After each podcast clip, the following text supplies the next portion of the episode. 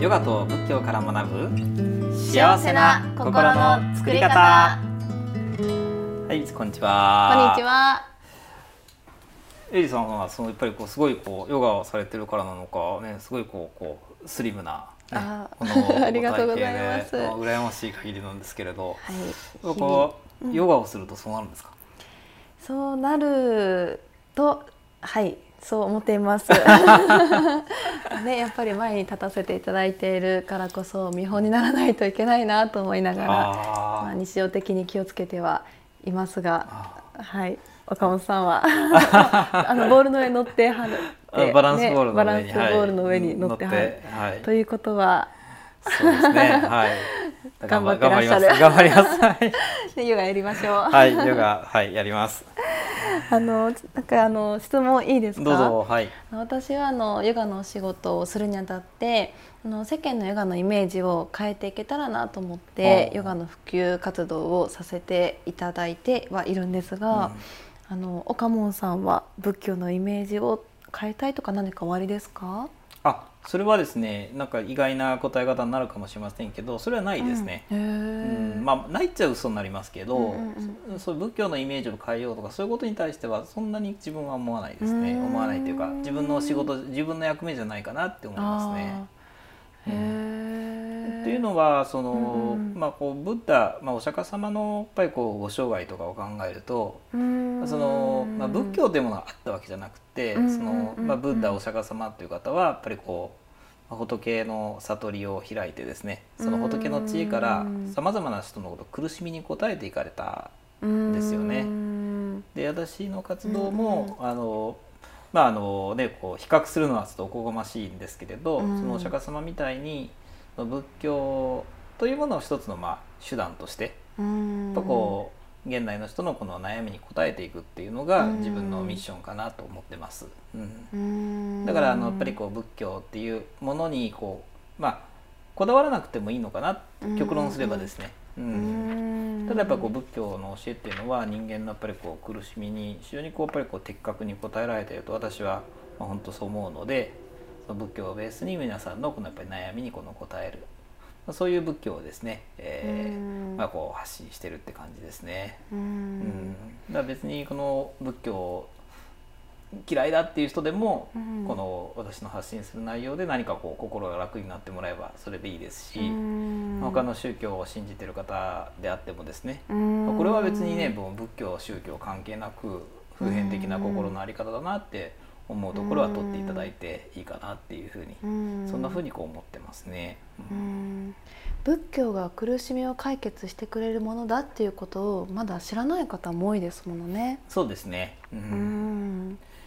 なのでそうですね。まああの仏教がっていうとじゃあその仏教ってどこにあるのかっていうことになると思うのでうん例えばそのこんな苦しみや悩みにうん仏教からこう答えられてますよっていうとこんな苦しみを抱えてる方はやっぱりそちらにこうこうねこう引っかかるじゃないですか。ううん。んそれにあの仏教という教えのからやっぱこう一つの解決をねあうん。のお示しするってことですかね。うん。だから先に苦しみや悩みありきっていうことが、まあ、私のうん。あの、まあ、活動のスタイルというかですね考え方ですね、うん。まあ、でもこれが仏教なんじゃないかなと思いますけどね、ううんん。仏教ってあのなんていうかなこの苦しみから出発してるんですね。うん。人間は苦しみからみ人間みんな苦しんでると。うん。ブッダのお釈迦様がね35歳で悟りを開いた時にうん。一番最初におっしゃったのが「人生は苦なり」ううん。みんな苦しんでる。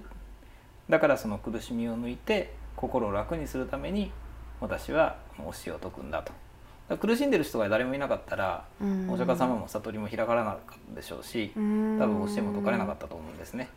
ううん。仏教ってそういうことから言うと人間の苦しみが出発点になってるので、うん。まあ、そこに応えていくのはもう全部仏教みたいな。すごくその、まあ、怒られるかもしれませんけど。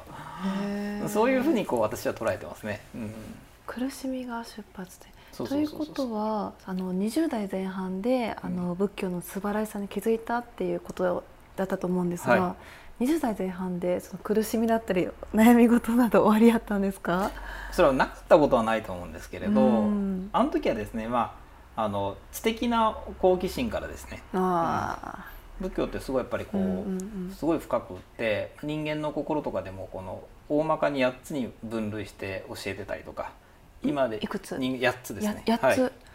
細かくはもっとこうすごく細かくこう分析されてるんですけれど、例えばその意識っていうのは仏教用語ですよね。意識不明の意識。うんだけどその意識っていうのはその8つの心のうちの6番目なんですね。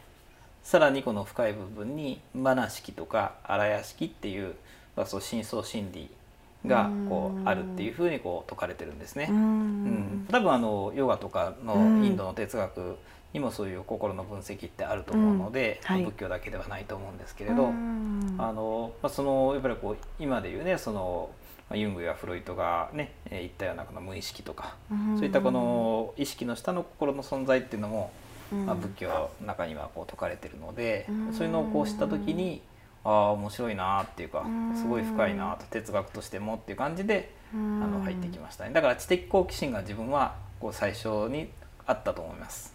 うんその中でやっぱりこうなんていうかなこう、まあ、自分の苦しみにもやっぱりこう気づけたというか。ううんそういうところかなと思いますね。なんかすごくもう行き詰まって苦しんでっていう風な感じでもなかったような気もするし、後から振り返ったらあの時はすごくやっぱり悩んでたんだなっていう感じもするし。ううん。ん分かんないですねその時の時ってね。あすごいです。若くして。若くして、ねそこをまだ若いですよ。まだまだ若いですよ。あそうですそうですね。いやそっかはい。そっかって今のそっかは何ですか？そっかそっかそっか。なるほど。あ無意識意識。仏教でも出てくるんですね。そうですね。ヨガでもそのあたりってかなり出てくるので。ああそうなんですか。うん。あの97%と言われている潜在意識のところにアクセスしていくのが瞑想法って言われたり、あー。ヨガだとも言われているので、うん。そのなんかね同じなんでしょうかね結局は座禅っていうところで。私もだからその時に先にヨガに触れてたらねうん。そちらにこのねこうハマってたかもしれませんね。うーん。そう座禅っていうものについて教えていただきたいです。私たちはそれが瞑想という形でうん。目を閉じて、まあ、呼吸に意識を向けながら、まあ、無になっていくっていう方法をとるんですが座禅とはあ座禅もですねあの大まかに言うと一緒ですよね。うん。うん。うんあのあヨガの瞑想法を仏教の修行法として取り入れられてるんですね。うん、もう一度お願いします。あのヨガの瞑想っていうかヨガ瞑想、ヨガの瞑想を、うん、あのヨガの瞑想っていうのはその普通にこのお釈迦様の時代その修行方法としてうん。あったんですよ。うん。だからうん。ヨガと仏教っていう比較自体がそもそもあんまりこうちょっとナンセンスで、うん。ヨガってもうインドの文化なんですね、う仏教ってインドで説かれたんですけど、だからうんそのお釈迦様のそのそのねこう教団っていうか釈尊教団の中でも弟子たちもお釈迦様ご自身の瞑想っていうのはその普通にこう修行方法として心をこううん見つめて鍛錬していく修行方法として取り入れられていたんですね。でその瞑想っていうものがやっぱりこう一つの宗派になったのがこう禅仏教、まあ、禅宗とかですね、うん。だとこう考えていただいて、まあ、ほぼ間違いないですね。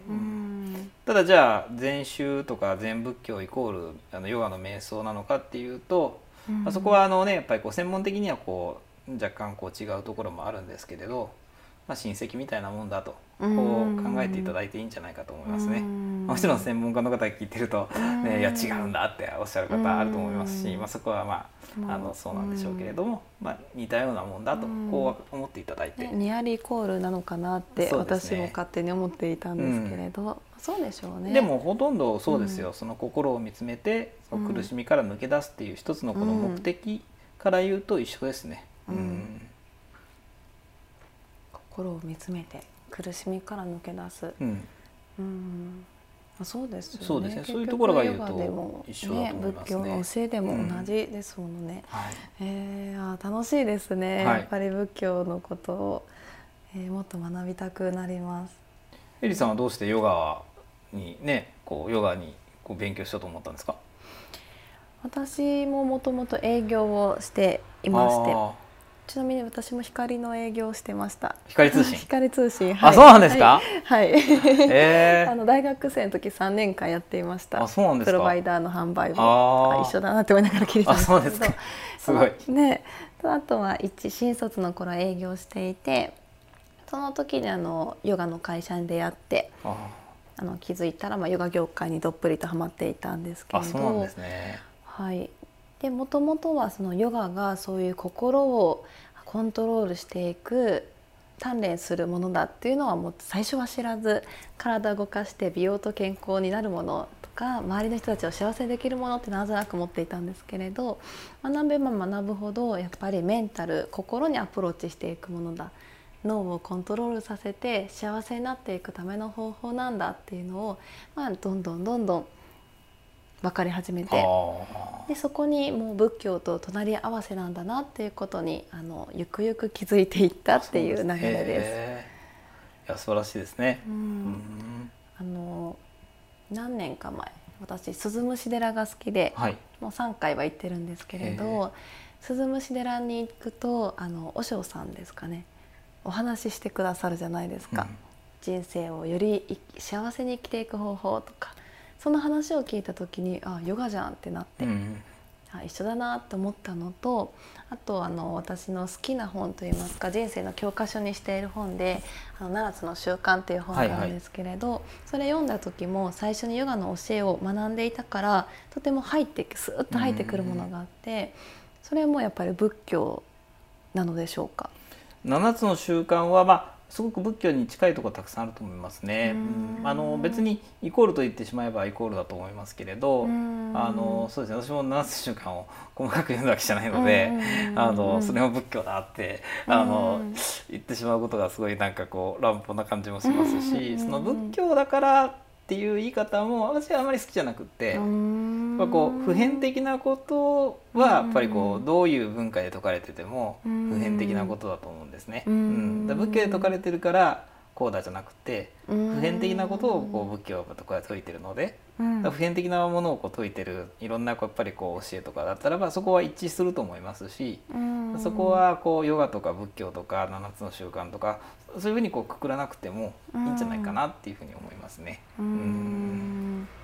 本質はやっぱり同じだっていうことですすよね。ね。表現が違うっていう、うんいろんな表現があっていいと思うんですよ、うん。いろんな立場やいろんな状況にいる人があるから、うんその人に届く言葉で表現できればいいし、そこに優劣は絶対ないと思うんですね。うん。うん確かに。入り口は違えど目指す先山が一緒ってなんかいいですね。そうですね、うん、いろんな入り口がないとね、うん。こうみんなそこにこうたどり着きませんからね。うん。まあだからこそそっか。ね。たどり着きたいところは一緒っていううんことですね。そうですよねみんながこう、ね、やっぱり願ってるってことはやっぱりこう、ね、こう苦しみをこうからこう幸せになりたいと、まあ、それしかないと思いますから。うんじゃあ次回はそのどういうふうにしたらあの苦しみから解かれて幸せになれるかっていうところをね細かく教えていただきたいなって思いました。わかりました私が教えていただきたいです。師匠お願いします。ええとんでもありません。はい。ではあのそうですね。今日はあのそのヨガということについてもね、えー詳しくお話しいただいたので、あのヨガに関心を持たれた方はですね、ぜひですねこのエリさんのホームページ探してみてください。どうやったら見つかるんですか？あの Google ではエリヨガまたは北のエリと検索していただけたら出てきます。はい。仏教に関心を持たれた方はですね、えー、と私オカモン TV YouTube でやっています。またあの Facebook ではブッダの教えを学ぼう Facebook ページを運営していますので、そちらを探していただきたいと思います。ではどうもありがとうございました。ありがとうございました。